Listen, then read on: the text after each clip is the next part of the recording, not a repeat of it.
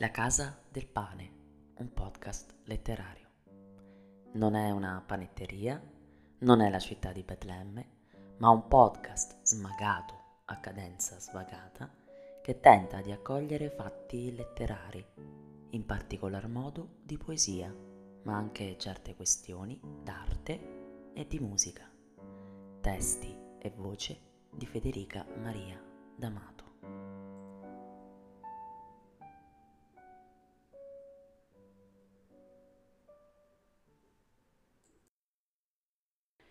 Voglio iniziare la prima puntata della Casa del Pane, questo luogo strano appunto che non è una penteria e non è neanche la città di Betlemme, ma un luogo di libri e scrittori, voglio inaugurarlo con un pensiero, uno scritto eh, su e per Amelia Rosselli, questa poeta, poetessa indimenticabile nata nel 1930 e morta nel 1960. Lo scrivere Adorando e perdendo di Amelia Rosselli. Melina aveva un presagio, era l'innocenza. Riteniamo che il furioso dolore al fondo dei suoi versi sia generato da un vorticoso finimondo, che si tratti del lamento del cosmo o Saturno in trono, la natura crudele o il caffè bambù della notte che arriva a scompigliare bianchi lenzuoli. No, invece si trattava solo di innocenza, l'infuriare di una piena che il mondo in cui Melina nacque non poteva più riconoscere, accogliere e cullare alla luce di una camera chiara. Ecco perché la musica divenne la più forte sostanza del suo delirio Amelia Rosselli nacque a Parigi il 28 marzo 1930 nel segno bulino dell'ariete che non ammette ingiustizie, sottovento in uno stato d'assedio che era il fascismo, incubo del padre Carlo Rosselli, capriccio alla page di Sua Maestà Madre Marion Cave. Melina vezzeggiavano la bambina in casa una nostalgica creatura che a sette anni aveva già molto pensiero, i genitori distanti, perduti in chissà quale pazza lotta della storia. Ah, la grande storia che schiacciava già nel buio il fragile destino della fanciulla.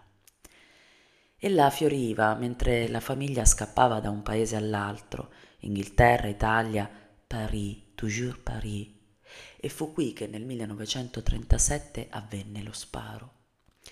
I sicari della Cagol uccisero papà Carlo, le viscere si persero in un tafferuglio. Da allora forse più nulla si risolse in ipotesi di speranza, almeno avvenire quell'avverarsi di un'idea che contemplasse la pace dell'essere. Un istante, un solo istante.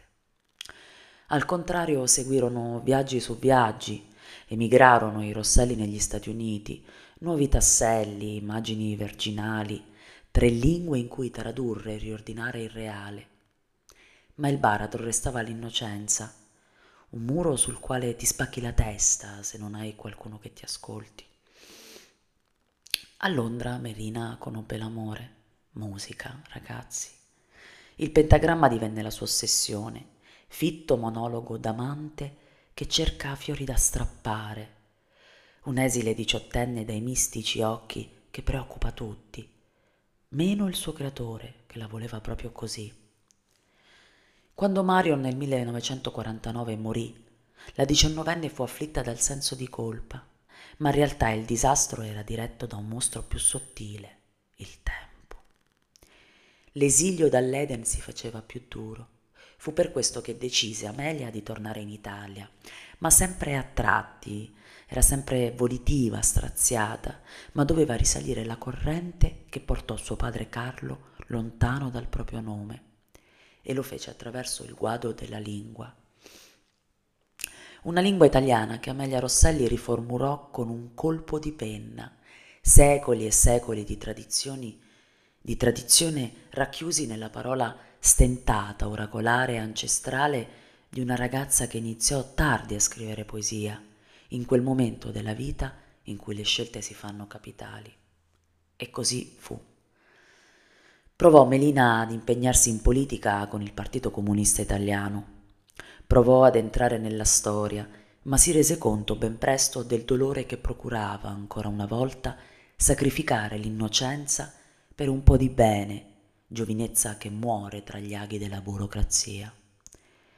Vi fu gioia, un poco di gioia arrivò con il ragazzo di Matera, vestito di perla, filo d'erba che trema, Rocco Scotellare, unica stella nel firmamento buio di Melina.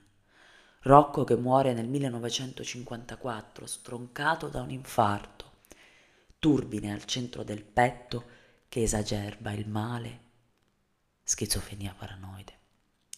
Cantilena, poesie per Rocco Scotellaro, è il sedimento che la Rosselli ci lascia di un trauma irrecuperato.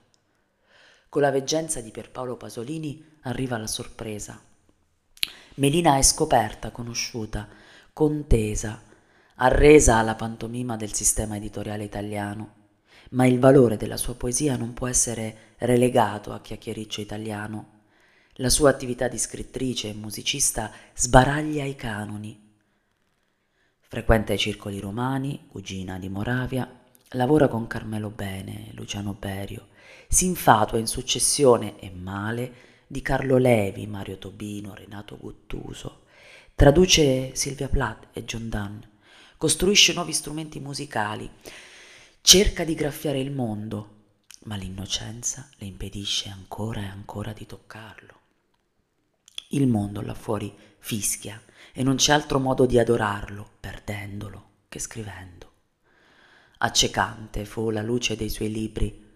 In successione furono pubblicati Variazioni belliche 1964, Serie ospedaliera 1969, Documento 1976, Impromptu 1981, La libellula 1985 e Sonno, Sleep Poesie 1953-1966, ma quest'ultimo apparso in volume nel 1989. Tutti i volumi della, travaglia- della travagliata vicenda editoriale, travagliata quasi quanto colei che dissanguandosi le dita sulla macchina da scrivere li aveva creati. Fece parte anche del gruppo 63 Amelia, tunica di fuoco che non poteva accontentarsi di quattro borghesi in sonno rivoluzionario Ella doveva trovare la via, doveva fare incontrare una volta per tutte sulla pagina la musica, la parola e la struttura dell'universo. In tal senso il suo breve, piccolo saggio Spazi metrici fu un capolavoro, incompreso. Dopo il primo, il secondo e il terzo elettroshock, i ricoveri i numeri, l'ombra di Dio, Gesù bello impigliato, tra i rubini di un cortocircuito ormai troppo esteso per essere risanato, Melina si ammala di Parkinson e si arrabbia spesso, scappa, crede che la CIA la spia ancora per il coraggio che ebbe suo padre, Carlo, romanticherie di gioventù. Ma il problema non fu la malattia, la pazzia, il mostro nascosto ad ogni angolo, la mancanza epidemica di denaro, lo stento. No. La tragedia era l'innocenza e quando il suo presagio fu consumato dall'astuzia del mondo, Amelia smise di scrivere. Dopo il fluviale poemetto impromptu del 1981, Amelia non riesce più a scrivere. Chi l'ha inventata questa bugia? Il suo creatore, lo abbiamo detto. Egli voleva che le cose andassero proprio in questo modo. Il genius voleva che questa donna restasse per sempre Melina. Come si può chiedere ai poeti di entrare nella maturità? Come si può chiedere loro di affrontare le ore? Non si può e non bisogna nemmeno salvarli. I poeti smettono di vivere quando smettono di scrivere. Scrivere e chiedersi come è fatto il mondo, affermò Melina in un'intervista. Morì l'11 febbraio del 1996. A 66 anni non ne poteva più di quel presagio forse era solo stanca dei doni. Morì in via del Corallo, a Roma, una sedia davanti alla finestra. La verità per Amelia Rosselli era un tumore.